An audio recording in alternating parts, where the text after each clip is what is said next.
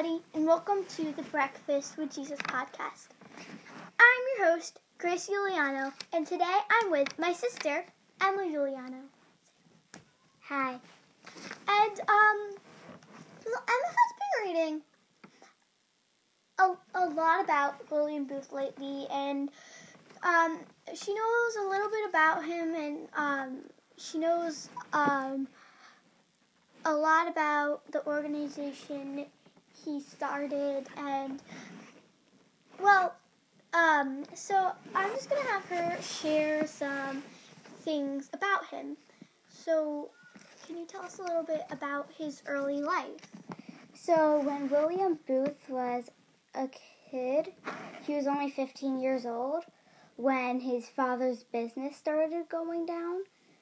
So um, he went to work at a pawnbroker shop for five years. What was his experience there Um, so he started attending this church, which it wasn't like his old church. It was very lively, he thought.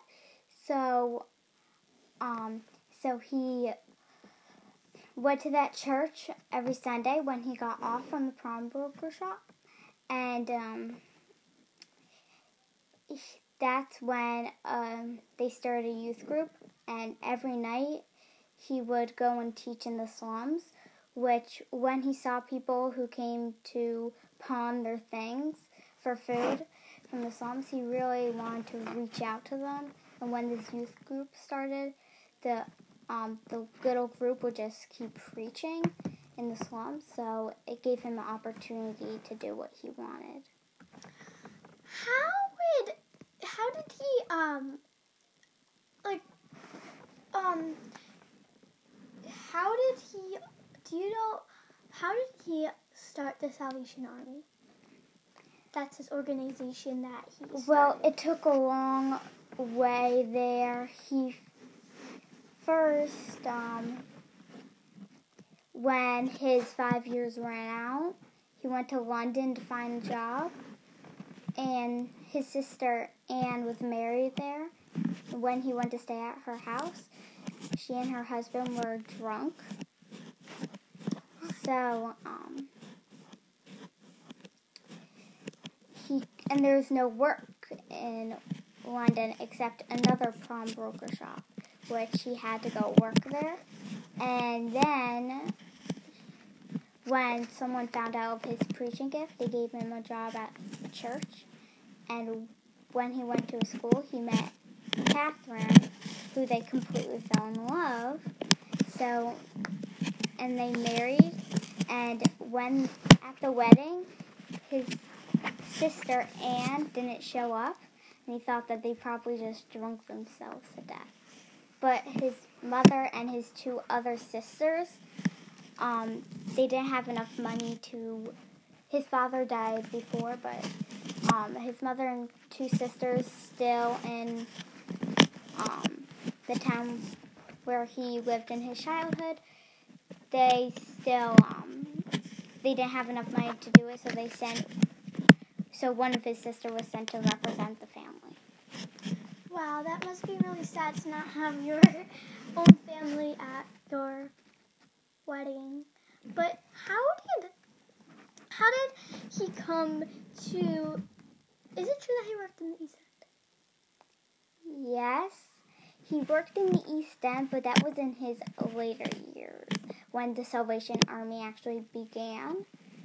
But at this time period, the story moves on to he kept preaching, and then one day, Catherine stood up and she started preaching, which at that time they thought women shouldn't be preaching. So, um, but Catherine had a preaching gift, so they traveled together as a team. And um, then he got children, and he had like seven children over a period of time. Now you know, you probably know um, William Booth as and the Salvation Army, but started off as the Hallelujah Army. oh Then they changed it to Salvation Army. that's interesting what they did is they wore um, army clothes and they would march up and down the streets preaching the gospel. I think that could have been very embarrassing. That might that might have been a little embarrassing for some of them, but I think it's a work of office. Like Mhm. it gets people's attention, and you know, like not a lot of people are always like, you know, like. And he like, was known as the general, and Catherine was known as the army mother. Then Catherine got cancer and she got really weak. Oh, that's so sad. So she wasn't able to make most of the, her children's weddings. So she just put a pro- portrait in a seat chair for her. Um, and for their daughters, so they would be known as the Booth family. They'd be like um, one mayor, one of their daughters' names were Kate, and um, she married Albert Tucker, and they put so when they married each other, they're now known as the Booth Tucker family. Interesting. And then Catherine died later, and um, well, before that, they had stations all over the world. There was India, Japan, New Zealand, Australia, South America, North America, Wow, that's um, and of course London, where it all started. yeah, that's um many countries.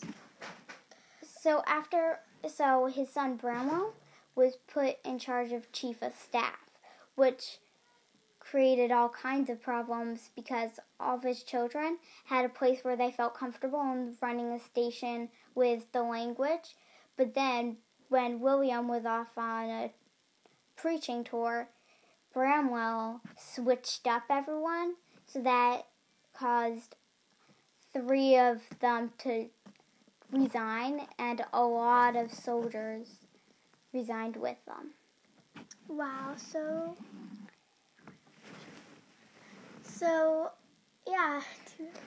And at his end years, he became blind, got an operation, had his sight back, one eye became blind, the disease spread to the other. He tried operation, it failed, so he is completely blind, and he could only see white.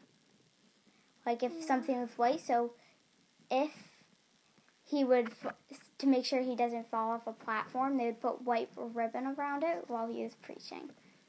That is so and then he died and there was over 4 billion or 4 million people that were flooding his funeral service Wow, because most of them they, they they probably did so much. He probably did so much for those people. All right, well, yeah um, that's it on William Booth for today. But I really recommend reading William Booth, reading about him. Um, the, the book is called soup soup and salvation and it's about william booth yeah, we're gonna give a little shout out to Christian Heroes Then and Now because they write absolutely amazing books. about all these people. And about all different kind of missionaries. And um, yeah so um, the, you can read the william booth one. It's really good. Um, but i suggest you learn a little bit about him because he's a really amazing person. He wrote a book in darkest england and the way out. So if you could look for that book it's a really good book. Yeah so have a great day. God bless you and we'll see you next time for another breakfast with jesus podcast. Bye